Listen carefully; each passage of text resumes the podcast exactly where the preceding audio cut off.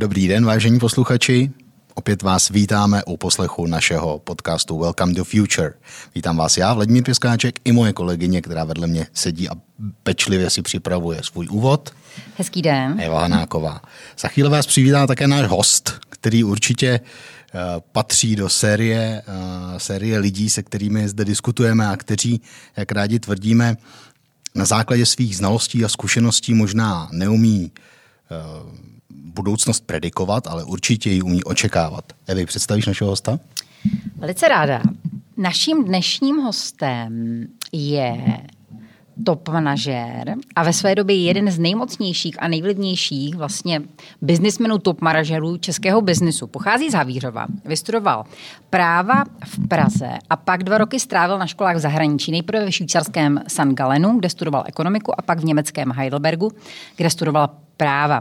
Jeho seminární práce o československém maloobchodě tehdy zaujala hned několik německých firm, které se tehdy snažily získat informace o transformujícím se českém trhu. Nakonec jí v uvozovkách vyhrála firma, která měla název Wolfbergstraße a která prodávala slané čipsy a tam také nabídla první práci. Stal se ředitelem prodeje v České republice. Rok později se mu podařilo vyhrát konkurs na šéfa výrobce vzduchotechniky Janky Radotín. A tento podnik eh, byl tehdy na pokraji krachu a našemu hostu se ho podařilo zachránit. O šest let později, v roce 2000, se stal šéfem plzeňské Škody Holding a v roce 2004 ve svých necelých 35 letech získal nejvyšší post v energetickém gigantu ČES a zůstal v něm celých 8 let. Za tu dobu se z něj stal jeden z nejlidnějších manažerů a dokonce se říkalo, teď to řeknu s troškou nadsázky, že tuhle zemi neřídí premiér, ale Čes. Mimochodem na základě této věty jednoho lobbysty vznikla dokonce divadelní hra, která se hrála v paláci Akropolis. Když náš host do Česu nastupoval, tato firma vydělávala zhruba 6 miliard korun ročně. Později se zisky vyšplhaly až na 50 miliard. Akcie Česu stály v té době necelých 200 korun a nejvýše se vyšplhaly v roce 2007, kdy se akcie obchodovala za 1400 korun. Před eh, deseti lety skončil náš host ve vrcholných manažerských funkcích a tak trošku se stáhl do ústraní. Uh, začal se věnovat zase studiu, uh, odstěhoval se na nějakou dobu do Londýna a vystudoval tehdy University College London Eh, přesněji řečeno Institute of Education, kde se vychovávají, nebo to je, tato škola je považována v podstatě za jednu z nejlepších na světě, co se týče výchovy učitelů. Ale tomu nestačilo. A po absolvování této školy se dostal na Cambridge, kde studoval realitní business. Kromě toho se od té doby, kdy vlastně odešel z Česu, se začal věnovat eh, dvěma svým projektům více intenzivně. Jednak eh, gymnáziu Pork. Eh, do toho investoval v průběhu let asi 100 milionů dola, korun pardon, a projektu Čtení pomáhá, který podporuje děti ve čtení knih. Seznamte se, to je Martin Roman. Hezký den. Hezké odpoledne. Dobrý den, děkujeme, že jste si na náš našel čas. A vy jste říkal, že jste ještě neslyšel žádný náš podcast, tak vám musím říct, že ten Evi úvod byl jeden z nejkratších, možná nejkratší, jaké, eh, jaké zatím řekla. Já myslím, že to není pravda, že na začátku jsme mývali poměrně krátké a myslím, že byl obsáhlý a obsahoval všechno podstatné, je to tak? Určitě. Já jsem přemýšlel, jak začít, protože těch témat eh, máme velkou řadu a nakonec jsem si řekl, že začnu vlastně aktuálním děním, Sledujeme určitě všichni, co se kolem nás děje a dostaneme se k tomu, dostaneme se určitě k cenám a k našim peněženkám, ale eh, na úvod, vy jste působil dlouho jako šéf velké energetiky. Je šéf velké energetiky spíš manažer nebo politik? No, určitě je spíše manažer, ale šéf každé energetické společnosti s těmi politiky musí umět vycházet, musí umět s nimi mluvit. A protože je málo biznisů, který politika ovlivňuje více než energetika. Ale vždycky to je hlavně manažer. My když eh, se podíváme optikou toho dneška, to znamená, my jsme teď eh, prosinec 2021. Ta situace politická v současné době je taková, že odchází eh, vláda Andreje Babiše po osmi letech vládnutí, přichází nová vláda. Když ty se na to podíváš optikou člověka, který musel z politiky vycházet z titulu své funkce. A když to sleduješ zpovzdálí, protože já jsem v tom životopise říkala, že vlastně posledních několik pět až šest let víceméně trávíš v Londýně. Jak hodnotíš tu odcházející vládu? Tak já jsem měl za svého šéfa sedm různých premiérů takže jsem se naučil fungovat eh, vlastně stejně, stejně s každým a každý z těch lidí měl něco, pro čeho se člověk mohl vážit a každý měl nějakou nedokonalost, protože to je jenom člověk. A a na, taky jsem se naučil tu politiku nesoudit, protože nejsem, nejsem politolog, eh, jsem manažer a soudí mi a, eh, asi jako vládu, která nejvíc zadlužila Českou republiku první fázi. Eh, teda jako, jako především to první, co mě napadne. A byly k tomu některé důvody, které byly objektivní, ale eh, některé důvody, které si myslím, že byly zbytečné. A myslím, že to je eh, velké břemeno, které před sebou neseme. Já uh, si zmínila, že jsem aktivní ve školství, chodím sem tam na hospitace a, a byl jsem nedávno na hospitace v zeměpisu u asi 15 letých studentů a dělali svod analýzu České republiky, měli za úkol udělat. A zhodli se na tom, že největším tím, tím dvojitým V, tím weakness, ta, tou slabost České republiky je nedisciplína rozpočtová. A na tom se zhodli 15, 15 letech. Uh-huh. A já s nima souhlasím. Je něco, uh, jsi říkal jednu věc, která ti napadne vlastně v souvislosti s tou odcházející vládou a je něco, co bys vypíchnul, něco, co, co je pozitivního? My jsme totiž s Vláďou předtím, než jsme šli na tento podcast, tak jsme si dělali takovou přípravku a teď jsme si brali ty jednotlivé vlády, jednotlivé premiéry a skoro u každého jsme byli schopni detekovat uh, i nějakou pozitivní věc. A shodli jsme se, že... Uh, že u této vlády toho schopni nejsme. Tak jestli toho že si, nemůžeme, že si nemůžeme nějak vzpomenout, ale... tak a určitě bychom na nějakou partikularitu uh, dospěli k nějaké.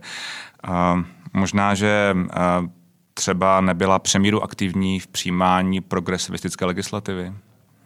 To znamená? Hmm to znamená, teď jsem zaregistroval diskuzi, že by se nemělo používat slovo Vánoce, protože může někoho urazit. Tak eh, třeba takový zákon žádný u nás nemáme a ale máme tu komisařku, která ho navrhuje. Ta, ta, ta se vztahuje i na nás, takže tomu asi dlouho neutečeme.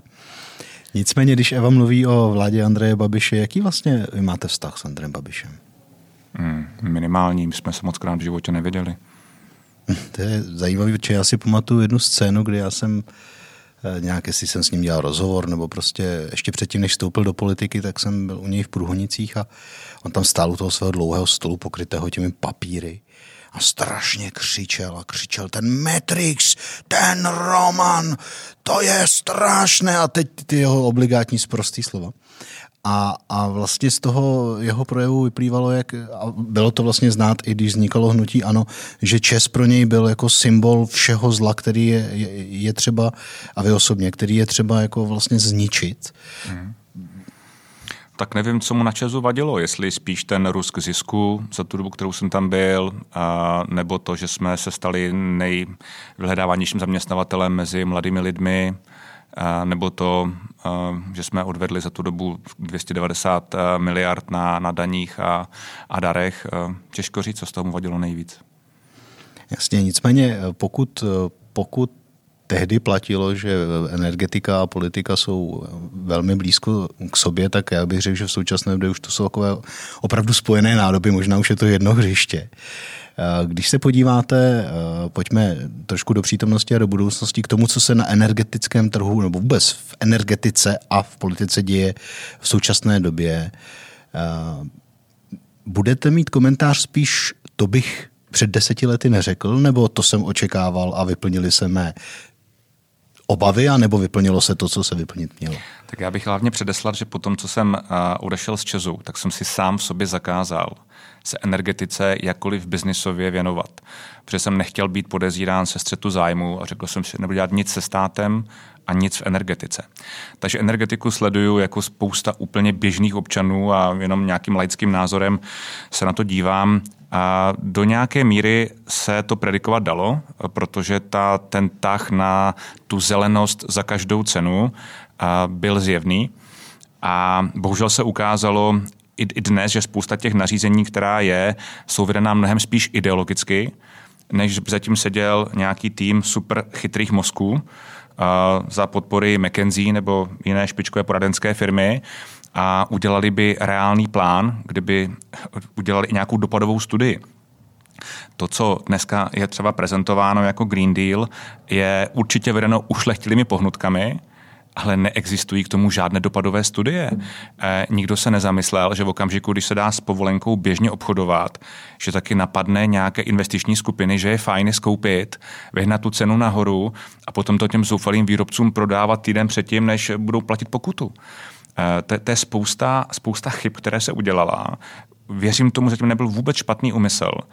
Ale celý ten projekt, vzhledem k tomu, že ten největší projekt v historii Evropy vůbec s obrovským odstupem, tak uh, si nejsem jistý, že, že, že je veden podobně strukturovaně, s jasným projektovým manažerem, s poradenskou podporou těch nejchytřejších mozků, které Evropská unie prostě nedokáže zaměstnat, protože nedokáže zaplatit. Že ten nejchytřejší mozky prostě jdou do toho McKenzie, které je zaplatí třikrát tolik. Ale všechny ty top firmy si potom tuhle tu firmu na nějakou turbu najmou a najmou si, je, najmou si ty nejlepší mozky, najmou si jejich databáze. A nemám pocit z toho, co je nám dneska prezentováno, že to prošlo podobně jako rigorózním procesem. Když se bavíme uh, o těch cenách energií, tak um, Zase před uh, začátkem tohle podcastu jsme se s Vláďou povídali o tom, že už nám chodí prostě složenky s navýšením záloh a tak dále. Když se podíváš na reportáže v televizi, tak eh, vysoký nárůst cen energií je v podstatě vedle covidu teď eh, tématem eh, číslo. Číslo jedna. Ty jsi zmiňoval jeden z těch faktorů, který se podepisuje na tom výrazném nárůstu cen energií. Co je tam ještě? Myslíš si, a myslíš si, že ten Green Deal je opravdu jakoby ten, ten stěžejní a klíčový faktor? A myslím si, že dlouhodobě ano. Krátkodobě v tom hraje roli cena plynu, která skokově, skokově jak si se zdražila. Tam ale není pravděpodobnost, že by ten plyn zůstal na těchto těch výšinách příliš dlouho, protože je to přece jenom tržní komodita do nějaké míry. Existují terminály na skapalněný plyn, který můžou přivážet všude, všude ze světa. Takže je pravděpodobné, že po zimě, bohužel až po zimě, se cena plynu nějak sníží, ale cenu povolenky co nikdo nedokáže odhadnout. A je velkou otázkou, jestli by lepším nástrojem na boj s emisemi CO2 nebyla třeba nějaká globální daň z CO2.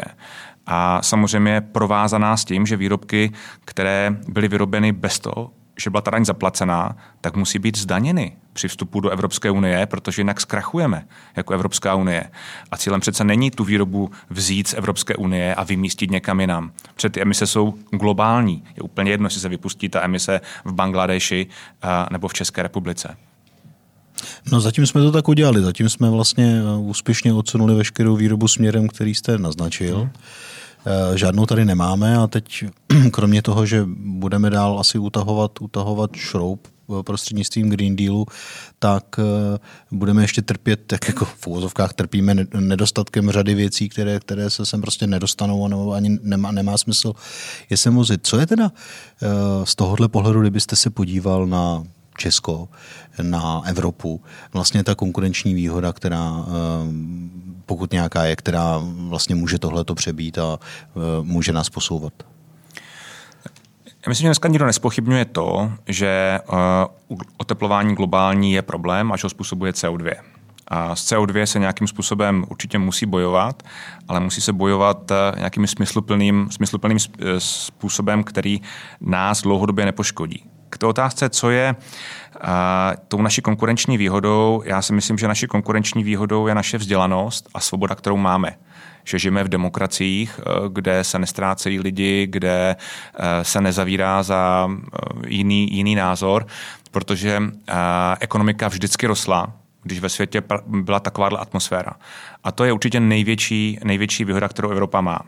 Ale na druhou stranu má, má spoustu věcí, eh, kterýma se podkopává sama sebe. Eh, to je třeba Například? ta jednostranný přístup eh, k CO2. A neustále stanování si kvót na něco. A, a vlastně snaha ochránit úplně každého v úplně ve všem, před věcmi, které historicky nebyly vnímány jako špatně, že prostě když někdo slyší slovo Vánoce, tak e, to přece slyšelo v historii spousta lidí, třeba, třeba židů a židé Vánoce prostě neslaví a přece ale to neznamená, že se mají cítit u toho nějakým způsobem zraněni. A, takže myslím si, že to je agenda, která Evropskou unii, unii může podkopávat. Já možná ještě využiju toho, vrátím se k té Evi otázce ohledně té aktuální situace a cen. Mě by vlastně zajímalo, vy pravděpodobně celou tu mechaniku znáte, jasně je tady prostě dražší plyn, to znamená, ano, teďka se platí víc, ten nárůst je ale vlastně jako bezprecedentní. Přitom třeba u elektřiny, aby jsme zůstali u Česu, vlastně ta cena eh, je jenom 60% z toho všeho, co platíme. 40% je něco, čemu se říká regulovaná složka, mm-hmm. což prostě jsou ty dráty, které někdo přijede opravit, když je schodí vítr a, a, a provoz téhle firmy. Ale eh, je, je nějaká metoda, nebo domníváte se, že by šlo a kdo by to měl dělat, jak pomoct lidem eh, tenhle ten výkyv ustát. Přeci jenom my se na to díváme tady z centra Prahy, ale upřímně řečeno takových 15-20% všech obyvatel Česka bude mít reálně velký problém. Kvůli hmm. tomu. Dá se, dá se s tím něco dělat, nebo zůst, musí zůstat u těch populistických přístupů, který jsme zatím viděli? Což je třeba nulová DPH na, tak, tak, tak. Na elektřinu a na plyn. Já nejsem expert, a, a, ale se s tím rozumem si nejsem jistý, jestli něco dá dělat. Dá se dělat jenom to, abychom si dávali pozor, abychom tu regulovanou složku nezvyšovali více, než je potřeba. To zvyšujeme primárně tím množstvím obnovitelných zdrojů za ceny, které nejsou tržní. Dobrá zpráva je, že dneska už jsou na trhu obnovitelné zdroje, jejíž nákladovo se blíží standardním, standardním zdrojům, ale No, já totiž mířím k jedné věci, která mi opravdu není jasná, jsem naprostý like a vlastně zeptám se jako trošku mimo, mimo box, jo, třeba úplně hloupě, ale Česko je dlouhodobě čistým exportérem elektřiny. Tady jsme si s Evou přečetli, zorientovali jsme se v terawatt hodinách a zjistili jsme, že vyvážíme třeba nějakých 13 terawatt hodin, což je Praha a středočeský kraj. Což je asi nějakých necelých 20 celkový Proč? výroby, řekněme. Like by se ptal, musíme to vyvážet ven? Musíme investovat odhadem 100 miliardy až bilion korun do nových bloků a nemůžeme počkat na nové technologie a prostě počkat tak, že přestaneme exportovat elektřinu, která se tady vyrobí? To přestaneme velmi záhy, protože skončí výroba z uhlí a my budeme naopak nám propadne uh, pozice a budeme dovozcem poměrně brzy. A co teda podle tebe, člověka, který léta řídil velkou hmm. energetickou firmu, co by se teda mělo teď stát? Hmm, teď by se mělo určitě investovat do toho, aby třeba zateplování eh, je skvělá investice. Eh, mělo bychom určitě přemýšlet o tom, jak snížit tu energetickou spotřebu. To do nějaké míry jde dělat smysluplně tak, že se ta investice vrátí třeba tím zateplováním. A eh, měli bychom přemýšlet o tom, také, co budeme, jako z čeho můžeme smysluplně vyrábět elektřinu. Určitě se snažit eh, maximálně prodlužovat životnost dnešních jaderných bloků, které máme, protože to je ta nejlevnější elektřina, už postavené jádro. A já si třeba myslím, že malé jaderné bloky eh, jsou něco, co může být standardním zdrojem elektřiny pro většinu Evropy. A já myslím, že je velká škoda, že žádná německá firma nevyrábí jaderné, jaderné elektrárny. Mm-hmm. A protože kdyby tomu tak bylo, myslím si, že by tlak Německa na zavírání jádra byl, eh, byl mnohem eh, menší. A, a kdyby Evropská unie dávala 2% z částky, kterou dává na podporu obnovitelných zdrojů energie, na vývoj nového, unifikovaného, standardizovaného, malého jaderného bloku, který by se vyráběl po desítkách a stovkách, tak máme ten problém už Takže to, vyřešen. co testuje Rolls-Royce třeba ve Velké Británii. Hm. Ještě když zůstaneme u toho, u toho jádra, tak vlastně současná vláda chce dostavět jaderné bloky, to znamená u Temlína i u Dukovan. Tam jsou odhadované investice, nebo to, co je prostě v nějakým tom no, ministerském návrhu, taky nějakých 150 milionů, pokud si dobře vzpomínám, na dostavbu jednoho, miliard. Eh, pardon, miliard na dostavbu jednoho bloku. Já jsem minulý týden četla rozhovor s jedním energetickým expertem, který odhaduje, že ta cena je hodně podstřelená, že je to opravdu, že to může být až trojnásobná částka. To znamená, že v případě tří bloků nás to může výjít až na nějaký bilion korun. Ty bys dostavoval další jaderné bloky, nebo bys raději počkal na to, jaká vlastně, jak se ta technologie bude vyvíjet v následujících třeba deseti letech? Protože se taky může stát, že my něco dostavíme, ale v podstatě ta technologie bude tak zastaralá, že bude nepoužitelná. No, já zaplať pámbu nemusím toto dilema řešit, protože to určitě nemá jednoduchou odpověď. A nemyslím si, že se může stát, že to dostavíme a technologie bude nepoužitelná. To se určitě stát nemůže. Na druhou stranu to předražení, to předražení Hmm, ale to nevadí. Když to prostě bude funkční a postaveno za normální peníze, tak to nevadí. A technologie, na které běží Dukovany, je z nějakého pohledu dnešního zastaralá, ale je absolutně bezpečná, vyrábí velmi ekonomicky, tak No a co, že zastará? Prostě máme z ní velmi levnou elektřinu. Pravda je ta, že v západní Evropě historicky za posledních třeba těch 60 let průměrné předražení stavby jaderné elektrárny oproti rozpočtu je 220 a to je, eh, to je v západní Evropě eh, nebo v západní Evropě, v západních zemích, včetně Japonska, Ameriky, Švýcarska. Takže eh, je velmi pravděpodobné, že to nakonec bude stát, stát více. Ale já musím říct, že se posledních 8 let vlastně vůbec nevěnu energetice a věnu se spíše tomu školství. Takže Ke školství se dostaneme. se dostaneme. Mé laické názory. Ano, ano, ano. To, o to přesně stojíme. Sice se nevěnuješ, ale třeba v diskuzi o akci nebo iniciativě Rolls-Royce to sleduješ a mini jaderných eh, elektrárnách, což je pozitivní. A jak by měl vypadat eh, ideální energetický mix budoucnosti České republiky? Já si myslím, že to bude určitě bez uhlí, to si myslím, že dává logiku a optimálně měl být nastavený na kombinaci jádra, obnovitelných zdrojích a trošku plynu na stabilizaci soustavy, na regulaci. Protože jádro má tu nevýhodu, že ho nemůžete vypnout okamžitě, když přestane foukat hodiny na hodinu a vy máte desítky procent obnovitelných zdrojích. To musíte něčím rychle do té sítě dopravit tu elektřinu. Elektřina se dá velmi blbě skladovat, eh, velmi draze, zatím velmi neekologicky. Ty baterie spotřebují spoustu litia a já věřím ve vědu a věřím v to, že věda přijde s nějakým řešením skladování elektřiny v nějaké rozumné době, ale eh, dneškem mně přijde z toho, co víme dneska co věda nám dneska dává k dispozici, je nejlepší kombinace jádro, obnovitelné zdroje a plyn minoritně. Pojďme se podívat nebo odhadnout, eh, Taková otázka. Vy vlastně, když jste, když jste nastoupil do Česu, tak pokud se nepletu, eh, tak ta hlavní strategie byla eh, zvětšit Čes a stát se nějakým regionálním, řekněme, eh, dominantem, nebo jak to říct, prostě velkou regionální firmou, nejenom v rámci Česka. Řekněme, že Teď je Čes spíš lokální firmou. Jak budou energetiky, my se rádi koukáme do předu, vypadat za 10 nebo za 15 let? Jeden z vašich kolegů mi kdysi říkal, že on si myslí, že uh, vlastně energii si bude postupem doby každý z nás, ať už ve svém rodinném domě nebo ve svém prostě bytovém domě, řešit spíš sám, než že bude spolehat na nějaké jako velké uh, dominantní hráče. No, určitě bych každému, kdo si na svůj rodinný dům může dát fotovoltaický panel, doporučil, ať si ho dá. Myslím, že při dnešním systému dotací ta návratnost je během 6 let, takže výborný prostředek na boj s inflací určitě.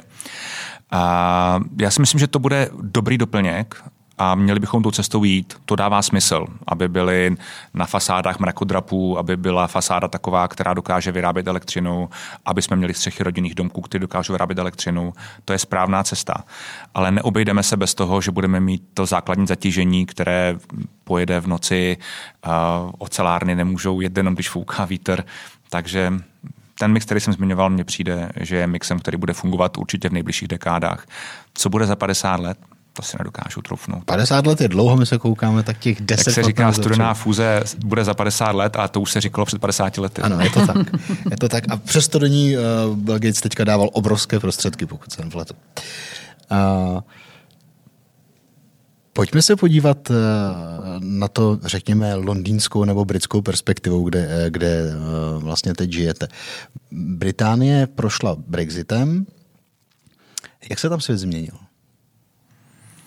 No, až do uh, minus půl roku téměř nějak. A, ale v, letošním roce eh, je dohnala jedna věc a to je ta, že oni hodně spoléhali na zahraniční pracovní sílu, víc než jiní, protože Anglie je atraktivní nejenom svou velkou flexibilitou pracovního trhu, a takže se tam neustále nabírají noví lidi, vznikají nové firmy, ale i tím, že přitahovala spoustu hlavně mladých lidí kvůli jazyku. Oni tam přijeli na dva, tři roky, aby se naučili jazyk, ale ty dva, tři roky byly neuvěřitelně užitečná a přínosná pracovní síla. A Brexit vlastně zakonzervoval hranice. A i pro imigraci, která je velmi přínosná pro, pro imigraci studentů, mladých pracovitých lidí, mladých profesionálů a jim to dneska obrovským způsobem chybí. Projevuje se to ať už na té naštěstí jen krátké krizi, kdy nebyl benzín po celé Velké Británii po dobu několika týdnů. A je to vidět v obchodech, že ta nabídka zboží je o trošičku menší, pořád je obrovská, většinou větší než v Čechách, ale menší než bývala. A, a je to vidět především ve službách. Zhoršení servisu v hotelu a když si jdete stěžovat, tak vám řeknou, já se strašně omluvám, ale my prostě nemáme lidi. My pracujeme s agenturními pracovníky. My nejsme schopni získat zaměstnance. My jsme, tady byla 50% lidí, byli z Polska, ze Slovenska a my je nejsme schopni sem dnes dostat, protože vy můžete přivést zahraničního pracovníka, ale pouze pro nějaký A-level jobs, což jsou, jako když chcete, IT experta, kterému platíte alespoň o 20% víc než je průměrný britský plat. Ale on říká, a já potřebuji někoho, kdo bude stát postele a někoho, kdo bude odnášet špinavé nádobí z té restaurace. To není tenhle ten typ jobu. Já tady ty lidi nedokážu dostat a nedokážu najít v Británii, protože to Britové nechtějí dělat. Takže dneska Británie stojí na rozcestí a když s tím něco neudělá, tak to bude znamenat velmi negativní dopad pro její ekonomiku v nejbližších letech. My asi eh, všichni si pamatujeme z minula, že eh, spousta Češek a Slovenek jezdilo do Británie hned eh, po střední škole, aby dělali oper. Hmm. Jak je to třeba s oper? No, tak takhle to už dnes není možné a díky tomu být dneska v oper, oper v Británii je, je velmi lukrativní zaměstnání. Dochází to až tak daleko, že si ty rodiny, které zhání ty chůvy do domácnosti, najímají headhunterské agentury, které eh, čekají před školkama a školama a když vidí, že nějaké dítě vede operka, tak ji osloví, ptají se, jestli je spokojená, kolik bere a řekne, já mám pro vás úžasnou práci, strašně milé lidi a dali bychom vám 20-20% víc. Takže dneska a, a, a ty platy těch oper se dneska, těch úplně špičkových se šplhají až ke 100 tisícům liber ročně, což je astronomické. Možná inspirace, Evo, ne? Vláďo, chystáš se změnit uh, svoji profesi? Uděláme nějakou diskuzi na to téma. Eh, vy jste vlastně, jak Eva říkala v úvodu, eh, v Británii studoval, hm, řekněme, vzdělávání. Jak se studuje školství v Británii? Co, co se učí o školství v mhm. Británii? Já jsem se přihlásil do... Je to takový peďák jako v Česku? Ne.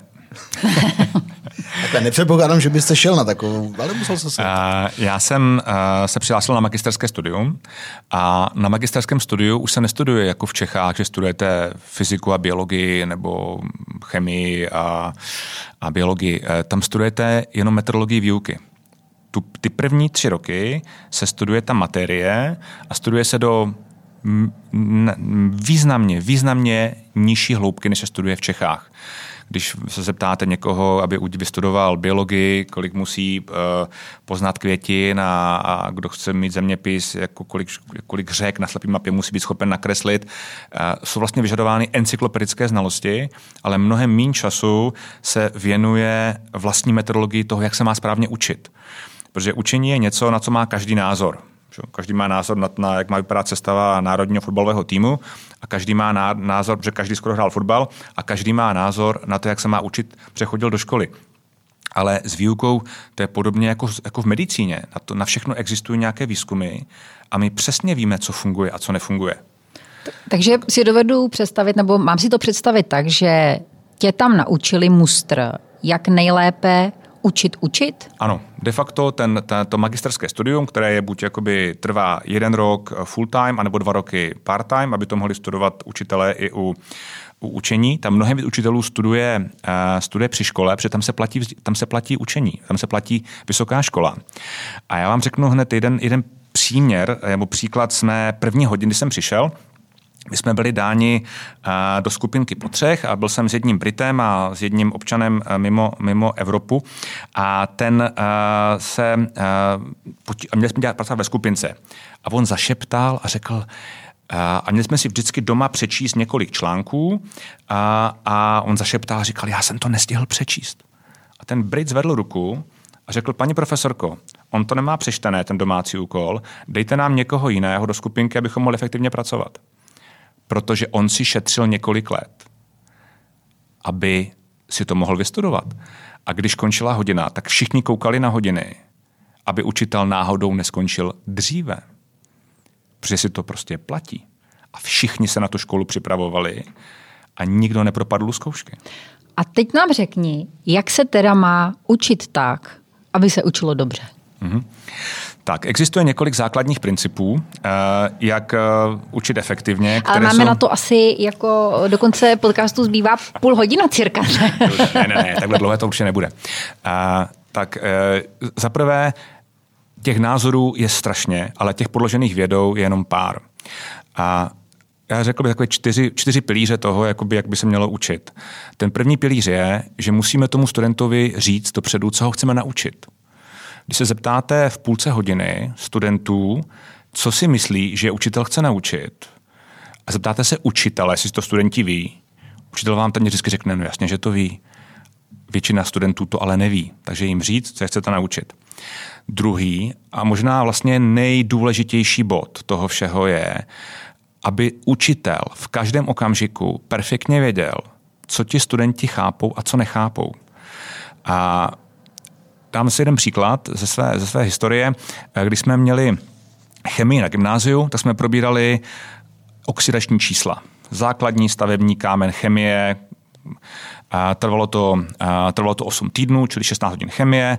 Na konci pančelka položila, jak já říkám, nejzbytečnější otázku ve školství, a to je, kdo něčemu nerozumí, ať zvedne ruku protože nikdo nechce vypadat tak, že něčemu nerozumí. Takže se nikdo nepřihlásil? Nikdo se nepřihlásil. Paní učitelka ale se nebyla jistá, že takhle opravdu je a řekla, studenti, tohle je ale strašně důležité.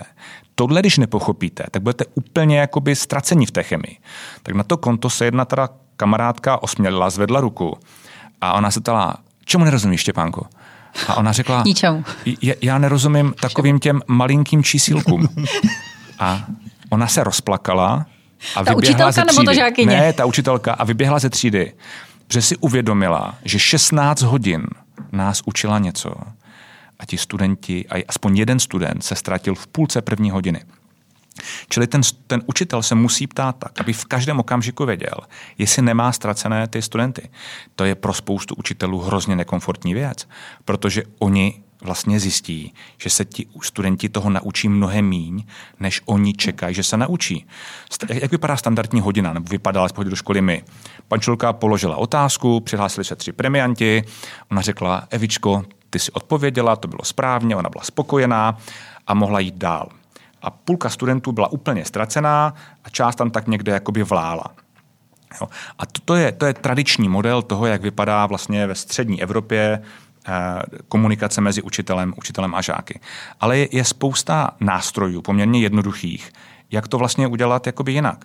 Úplně nejlepší je ptát se celé třídy na jednou. Uh, nejlepší nástroj za 49 korun se dá koupit bílá tabulka mazací s dvěma fixama a hadříkem. Učitel položí otázku, student ji napíše na tu tabulku, tabulku zvedne nahoru.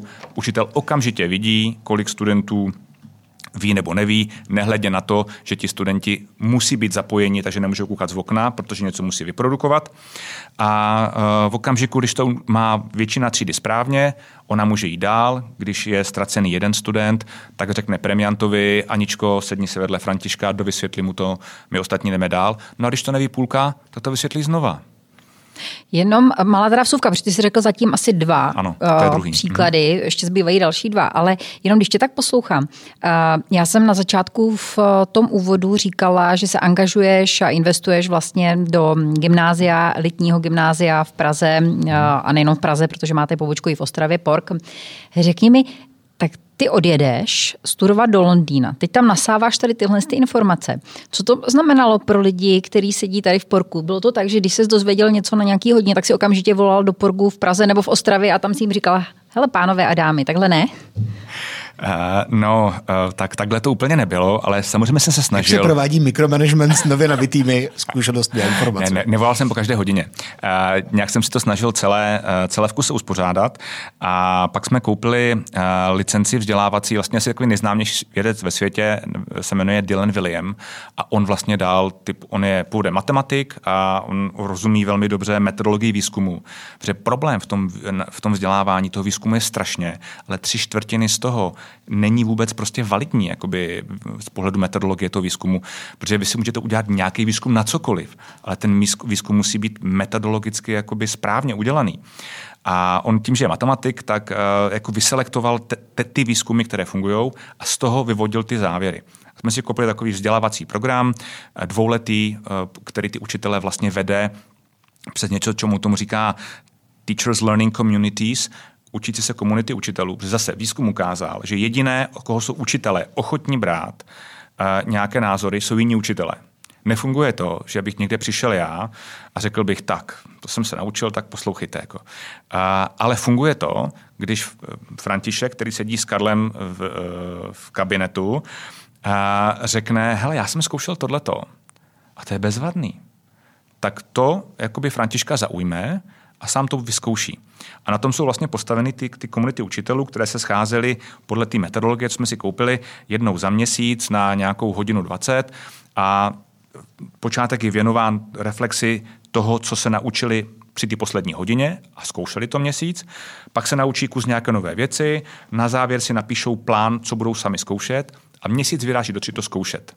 Pak se zase po měsíci potkají a sdílí ty zkušenosti.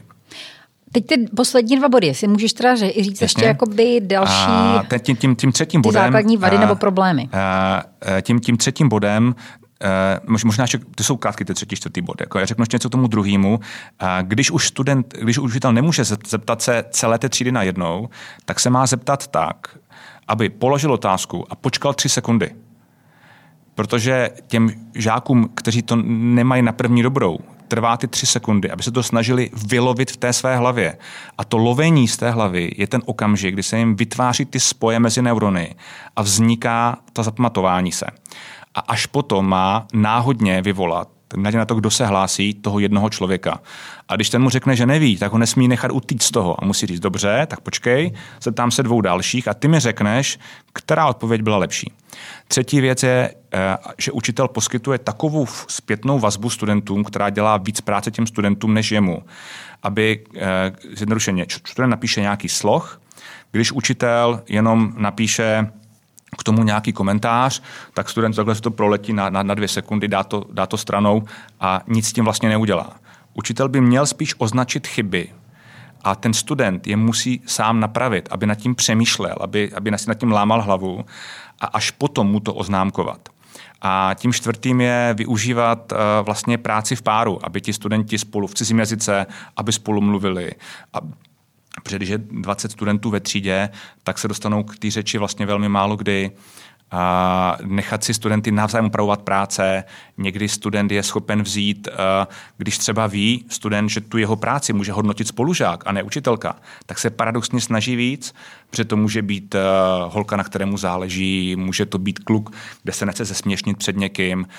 Takže vlastně využívat ty studenty, aby jako zapojili do toho procesu učení. To jsou ty hlavní čtyři principy. Jak vypadá ideální škola podle Martina Romana? Tak ideální škola je ta škola, která se eh, která vzdělává učitele pravidelně. Ve Velké Británii je povinně vymezeno pět dní v roce, kdy děti zůstanou doma a učitele se vzdělávají. Jsou v té škole, sdílí ty věci a, a je to škola, která uplatňuje ty vědecké principy, kde učitele ví, co funguje a nefunguje a chovají se podle toho a někdo to kontroluje. Než se dostaneme k těm ideálním, ideálním eh, řekněme, příkladům, mě by stejně, nebo jinak. Bude to vypadat, že utíkám z tématu, ale já neutíkám, já, já jenom odbočuji. Eh, vy jste za svoji manažerskou praxi i vlastně jako majitel tady škol eh, vlastně velmi dobře poznal, jak charakter českých manažerů, charakter eh, lidí, kteří to ve velkých firmách dosáhli opravdu jako vysoko, tak charakter, řekněme, eh, učitelů i, řekněme, manažerů v, eh, v škol a tak. Co je, na, co je pro nás typické? Co je taková charakteristická vlastnost, se kterou jste se jako šéf nebo jako šéf energetiky nebo školy setkával? No, to nevím, jestli existuje uh, nějaká taková charakteristická vlastnost. Nebo v porovnání s uh, tím anglosaským přístupem. Hmm. No, myslím, že jsme všichni determinováni tím, jak, kde jsme vyrůstali, v jakém systému a jaké jsme měli vzdělání. Myslím, že ti uh, britští, britští manažeři mají v sobě mnohem víc systémů než, než my a asi možná malinko méně schopností improvizovat. Protože když se učí psát Velké Británii, tak se učíte psát v nějakém formátu. Učíte se psát, jak zahajovat paragrafy, jak je propojovat. Zatímco my se nás tu strukturu do nás vlastně za tolik během té školy eh, jsme nedostali, si myslím. A vlastně manažerské profese je těžká v tom, že má spojit několik někdy si vzájemně odporujících vlastností. Ten člověk má být eh, z jedné strany eh, vizionář, z druhé strany musí být schopen kontrolovat někoho. Není to jednoduché v těch lidech skloubit a vlastně každý dělá nějakou chybu, protože je těžké být na obou koncích té úsečky. Ale mm, myslím, že obecně socialismus eh, v nás zanechal to, že máme chuť ty věci trošičku tak jako ošvindlovat. A to je možná dědictví socialismu a myslím si, že každý manažer má v sobě, nebo ne každý, ale hodně manažerů chce být radši posly dobrých zpráv, než těmi, kdo vyžadují plnění něčeho a kontrolují něco. A čeští učitelé? Hmm. Čeští učitelé jsou ovlivněni tím, jaké měli vzdělání. A studovali v různých dobách a určitě se nedá říct, říct jedna věc, ale tím, že oni chodili do školy a někdo po nich chtěl, ať umí vymenovat těch 200 kytek, tak jim vlastně přijde škoda to neprodat, když už to umí. A je to vlastně půda, kde se cítí velmi bezpečně. Každý člověk chce se cítit bezpečně v tom, co dělá. Když učitel něco učí, tak chce učit něco, kde ví, že ho nemůže nikdo nachytat, kde ví, že to bude fungovat. A když učí, poznejte tady těchto těch 50 květin, tak je na naprosto bezpečné půdě. Nic nemůže jít špatně. On jim to přesně vysvětlí, pak to zkontroluje, procento v testu, známka. Když se pokusí uh, jim začít vysvětlovat, proč uh, když eh, je pro fotosyntézu tak důležité světlo, nerostou největší rostliny na Sahaře, to už je těžší. Takže proto se vlastně spousta učitelů uchyluje k té jednoduché věci a to je jenom ta faktografie. No a mají oni vůbec možnost, protože, eh, jak jste říkal, všichni jsme hráli fotbal a všichni máme děti, které chodí do, do škol českých většinou a eh, my, jsme, my sami jsme tam chodili. Eh, je vůbec eh, v tom českém systému prostor, pokud chceme mít české akreditace, pokud chceme dodržovat osnovy, aby oni se z tohohle toho eh, systému vymanili? Je tam vůbec i pokud Absolutně. by chtěli cesta? Absolutně. Dnes neexistují žádné jakoby, přesné osnovy. Bohužel neexistují přesné osnovy. Existuje rámcový vzdělávací program, který vlastně všem školám dává pravomoc, dokonce i povinnost si vytvořit vlastní vzdělávací program. Ale uh, kurikulárních expertů v České republice je méně než prstu na jedné ruce. A jak má každá škola pro boha si vymyslet svůj smysluplný vzdělávací program. Takže to je taková většinou nějaká potěmkiára někde obsaná a učí se podle toho, co je v učebnicích, které jsou pořád plus minus stejné. A to znamená, že jsou postaveny ryze faktograficky. Ale učitel, který chce učit jinak, tak má tu možnost, ale je to těžké bez podpory těch učebnic. Proto si myslím, že vlastně pro stát dneska jedna z klíčových věcí je revize osnov. Ale nejenom z pohledu toho, aby je jako provzdušnila, dala tam méně faktů, ale aby vytvořila i nějaké, nějaké vzorové osnovy, které dneska neexistují, které když budou, tak si adoptuje 90% škol a ať určitě alternativní školy si jdou svojí cestou, to není žádný problém. Ale myslím, že ty standardní školy by ocenily nějaké moderní osnovy, kde bude faktografie, protože to je jako podání v tenise, bez toho prostě nemůžete, nemůžete fungovat ale nestačí vám to na nic, abyste vyhrál nějaký zápas. Takže vy musíte nějaké, nějaké věci znát a potom o nich se naučit přemýšlet kriticky, analyzovat je, vyvozovat z toho nějaké závěry, aplikovat je. Ale dneska je problém, že my učíme tisíce faktů a výsledek je, že se studenti nenaučí vůbec nic. Když se budete zeptat, kdy skončila první světová válka, tak si myslím, že máte úspěšnost 10%, když se budete ptát i na takhle elementární záležitost. No, protože už je to v historii tak blízko nám, že, že tam, často nedo, no. tam často učitelé no. nedojdou. Jenom uh, možná navážu na to, co říkáš. My jsme tady měli před uh, dvěma týdny Martina Vichtrleho, uh, který vlastně s dalšími 31 českými hmm. biznismeny udělali uh, nějakou výzvu, řekněme, kam by měla směřovat uh, ekonomická transformace České republiky, tak aby Česká republika byla opravdu jakoby úspěšná, uh, úspěšná země. Jeden z těch bodů se týkal právě vzdělávání a Martin hmm. nám tady říkal v podstatě to tež, co zmiňuješ ty, že školy v současné chvíli, naše školy, vlastně nevychovávají lidi, kteří by potom byli schopní prorazit a uspět eh, ve velkém. Zmiňoval tady, že jsme národ eh, AZ kvízů, takže známe všechna data, všechna možná... Neznáme, je nás to učeno, neznáme je. Tak neznáme. Otázka, jestli to není lepší varianta, než kdybychom si to pro boha ještě pamatovali. Jako, jo. Ale, ale argumentoval i tím, že vlastně eh, tenhle ten způsob výuky, který v podstatě jde ještě z doby Rakouska-Uherska. Takže je problematický, protože neučí se ve školách děti prostě kritickému myšlení, ne, neučí se ve školách uh, uvažování v souvislostech a ty školy nevychovávají vlastně sebevědomé lidi, uh, kteří mají nějaký prostě přehled a který jsou schopní potom jakoby uspět dál. Souhlasí s tím? Ono to nesmí jít ode zdi ke zdi. To vzdělávání bylo historicky jenom faktografické, pak to kivadlo šlo směrem k tomu, nebudeme ty děti zatěžovat nějakýma znalostma, všechno je na Google a jenom pojďme o tom děti diskutovat. Jo? Jako, jako nakonec matematika se bude učit, jaký máte pocit z čísla 7. Jo? Tak to, to je taky špatně.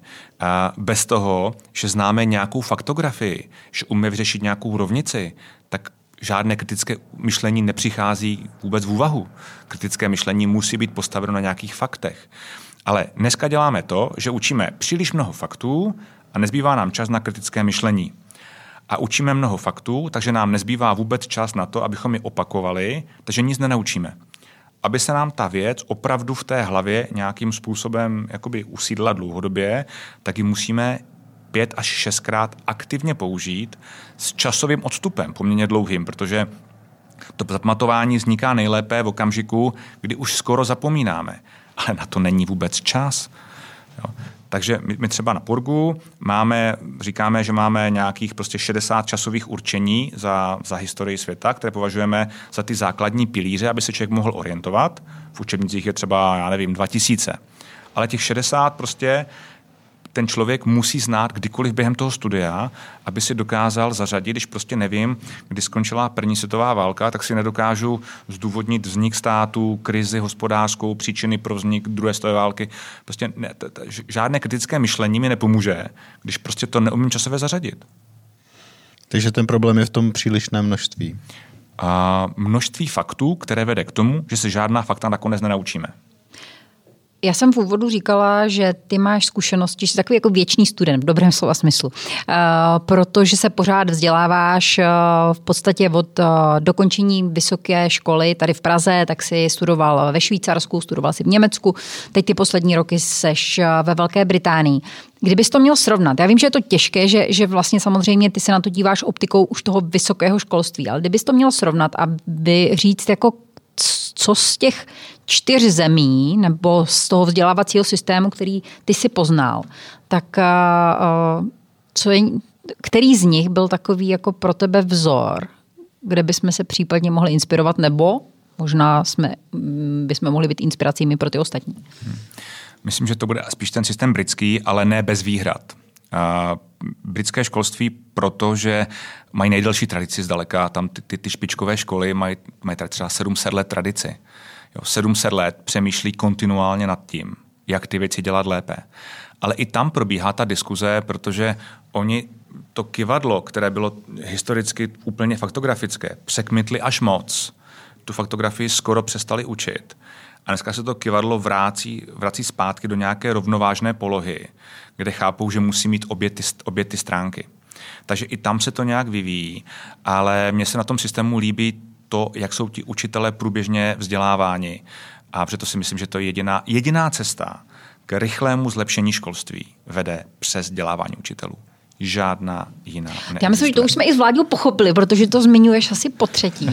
no, ale paradoxní na tom je, když Jerome Klapka Jerome, jestli, jestli znáte, napsal svoji skvělou knížku Tři muži na tolkách, tak eh, že ti, ti, ti gentlemani putují po Německu, tehdy Česko bylo součástí Německa, proto i, i, i v Praze se objevili. A v jedné pasáži kvitují, jak obrovsky skvělé je německé školství, jak se tam ty děti, pokud možnost co nejmenší námahou naučí co nejvíc věcí a jak by se Britové mohli poučit a, a zavést německé školství v Británii. Takže... No, je, je, je pravda, že já mám zkušenost spíše s tím jako britským soukromým školstvím.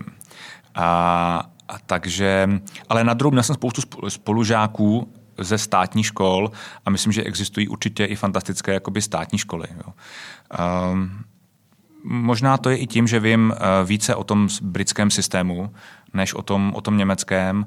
A přijde mi, že eh, v tom britském systému velmi dobře rozvíjí právě to kritické myšlení, eh, řešení těch problémů, Německé školství na druhou stranu je fantastické, třeba jako technické školství, to je jako jejich učňovské školství je absolutním vzorem pro nás. Čili to není, jed, nemá to jednu odpověď. Já jsem se teďka bavil o takovým tom a mainstreamovém školství, nevyhraněném, kde mám pocit, že ta Británie, i proto, že v tom mainstreamovém školství zůstávají ty děti, u nich základní škola má vlastně 11 let, ne, ne 9 jako u nás, ale 11 a pouze na poslední dva roky se rozchází na, na průmyslovky, na učiliště. Takže myslím, že to nedělají špatně vůbec. Jo, ale pojďme, pojďme eh, do Česka, protože eh, tady je vlastně jedna věc. Odchází, odchází Babišova vláda, přichází nová eh, vláda, která bude řešit i snad rozvoj a řekněme update českého školství a toho systému tady vůbec.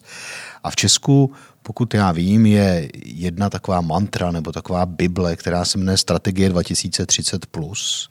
Já nevím, jestli, jestli jste měl příležitost si to přečíst, já jsem to udělal několikrát. Je to, já to nechci hodnotit úplně to, ale je, vlastně pokud tohle má být jako strategie, jak rozvinout české školství, tak eh, to není dobrá zpráva pro naše zemi.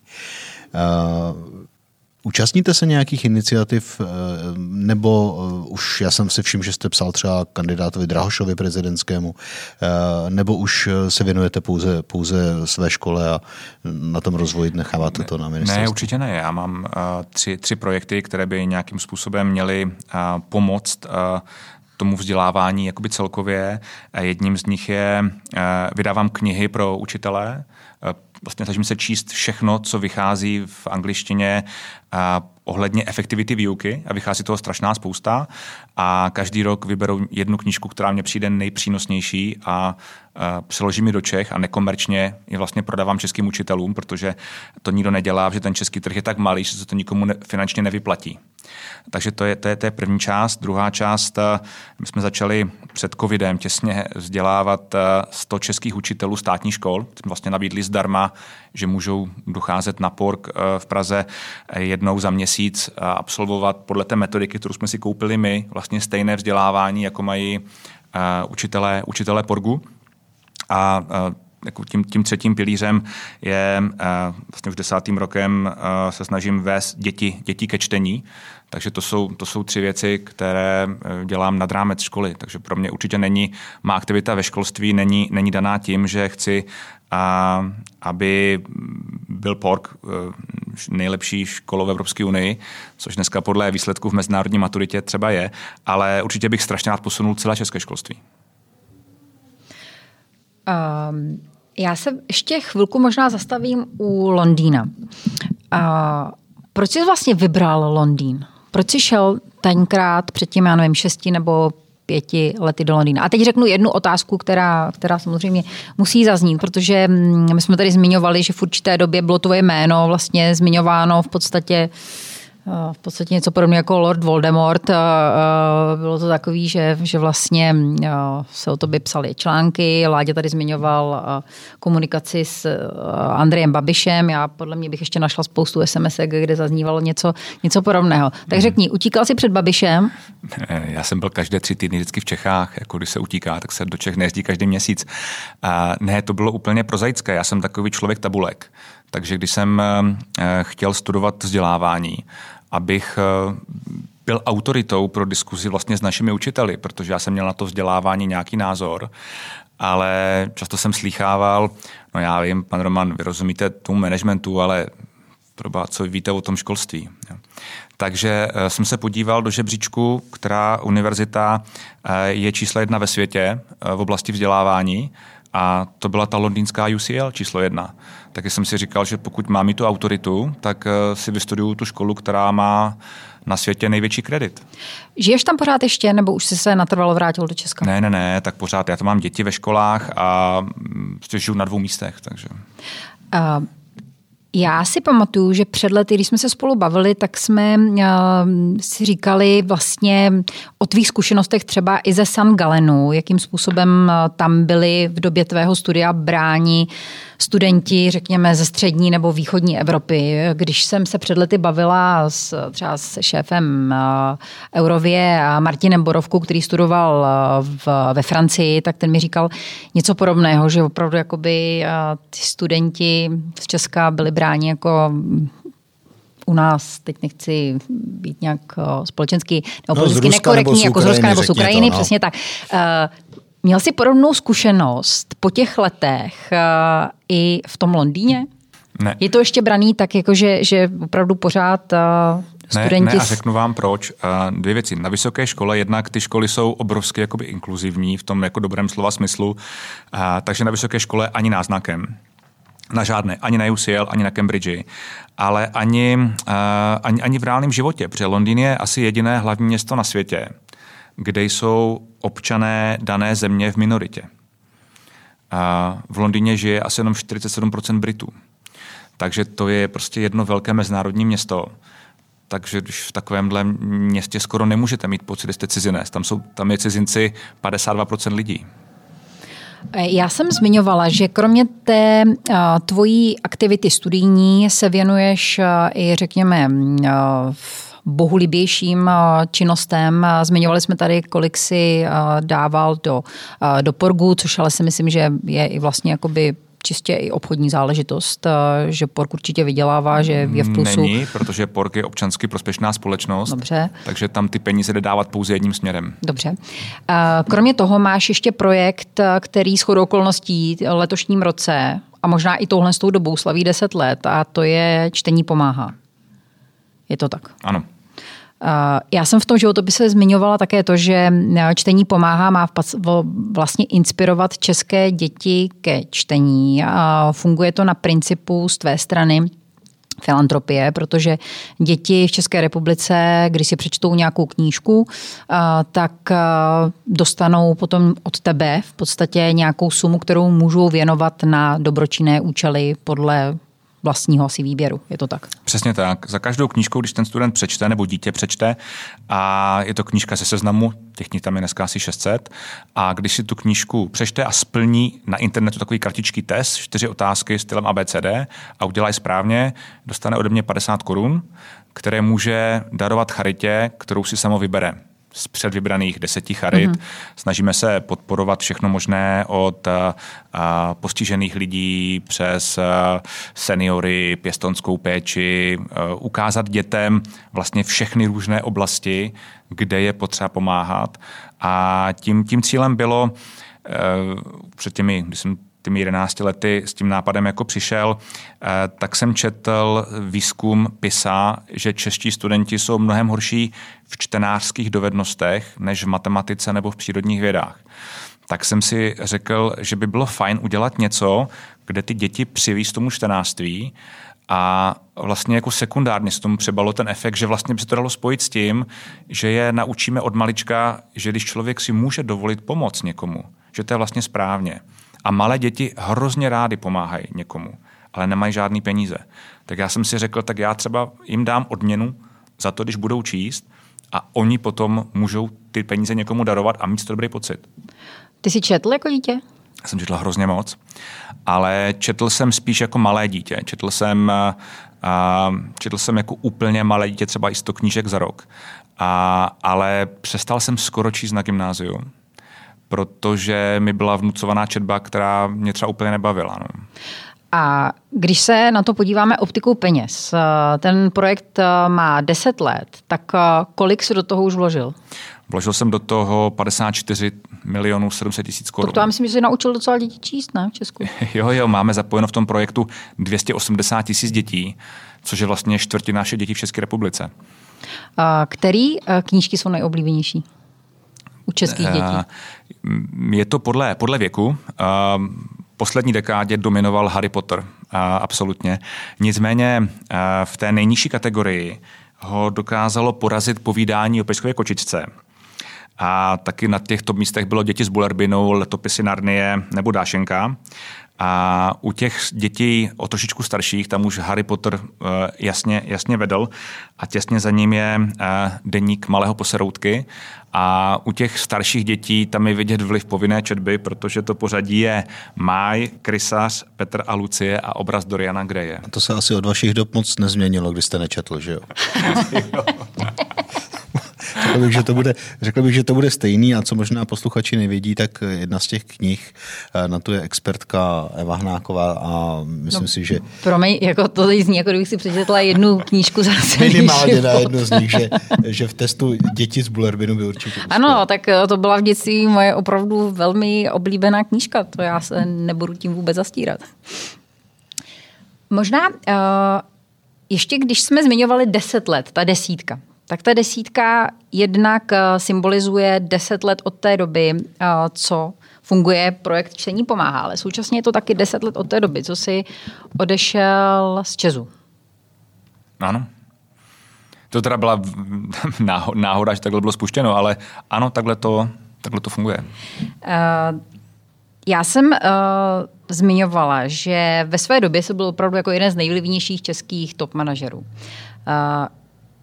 Jaké to je, když člověk eh, na takové pozici, kdy v podstatě má takový, takovou, takový moc, ta, takovou, takový vliv, když se chystá odejít? Připravuje jsem, se na to, nebo... Já jsem se na to připravoval rok. Já jsem se na Co to znamenalo? Na, najal jsem si kouče, s kterým jsem nad tím pracoval. Já jsem věděl, že chci odejít a věděl jsem, že to není jednoduché. A šéf Česu může zařídit strašně moc, když má někdo problém zdravotní a zavolal mi, uh, syn se zranil, je v Sokolově, tak uh, jsem věděl, že pomáháme nemocnici v Sokolově, jak jsem tam zavolal a dostal úplně VIP péči. Že jo. To je samozřejmě něco, co člověku hrozně zjednodušuje život, zjednodušuje život tomu okolí a je to takový trošku kouzelný prsten na tom ruce, eh, který šéf takhle velké firmy má a já jsem věděl, že ho prostě vědomě, že ho chci odložit za rok a najal jsem si kouče, s kterým jsem pracoval a připravoval jsem se na ten okamžik. A připravoval jsem si i jiné věci, které mu se chci věnovat, jako třeba čtení pomáhá, jako třeba právě pork, protože myslím, že nejvíc, čím lidé trpí, ani není to, že jim přestane chodit plát, ale že přestanou mít tu náplň, já jsem člověk, který něco dělá, tak to dělá tak trošku workoholicky, tak jsem byl každý den sedm v kanceláři, tak a, a najednou máte ten střih a co bude ten další den. A, takže a, já jsem nad tím pracoval a připravil jsem si vlastně i to, že jsem chtěl studovat a všechny tyhle ty věci. A jak se to odnaučuje? to by mě docela zajímalo. Ne, Myslím no. si, že by to byl dobrý návod i pro jako řadu, řadu posluchačů ve vysokých pozicích, jak se, od, jak se odnaučit závislosti na tom kouzelném prstenu. No tak to, na asi, to... to asi není jedna, jedna věta, kterou se to dá říct, ale ten, ten mentor se vás ptá, co je pro vás v životě důležité a vy si uvědomíte, že ty důležité věci můžete mít bez té funkce. Takhle jednoduchý to je. Úplně.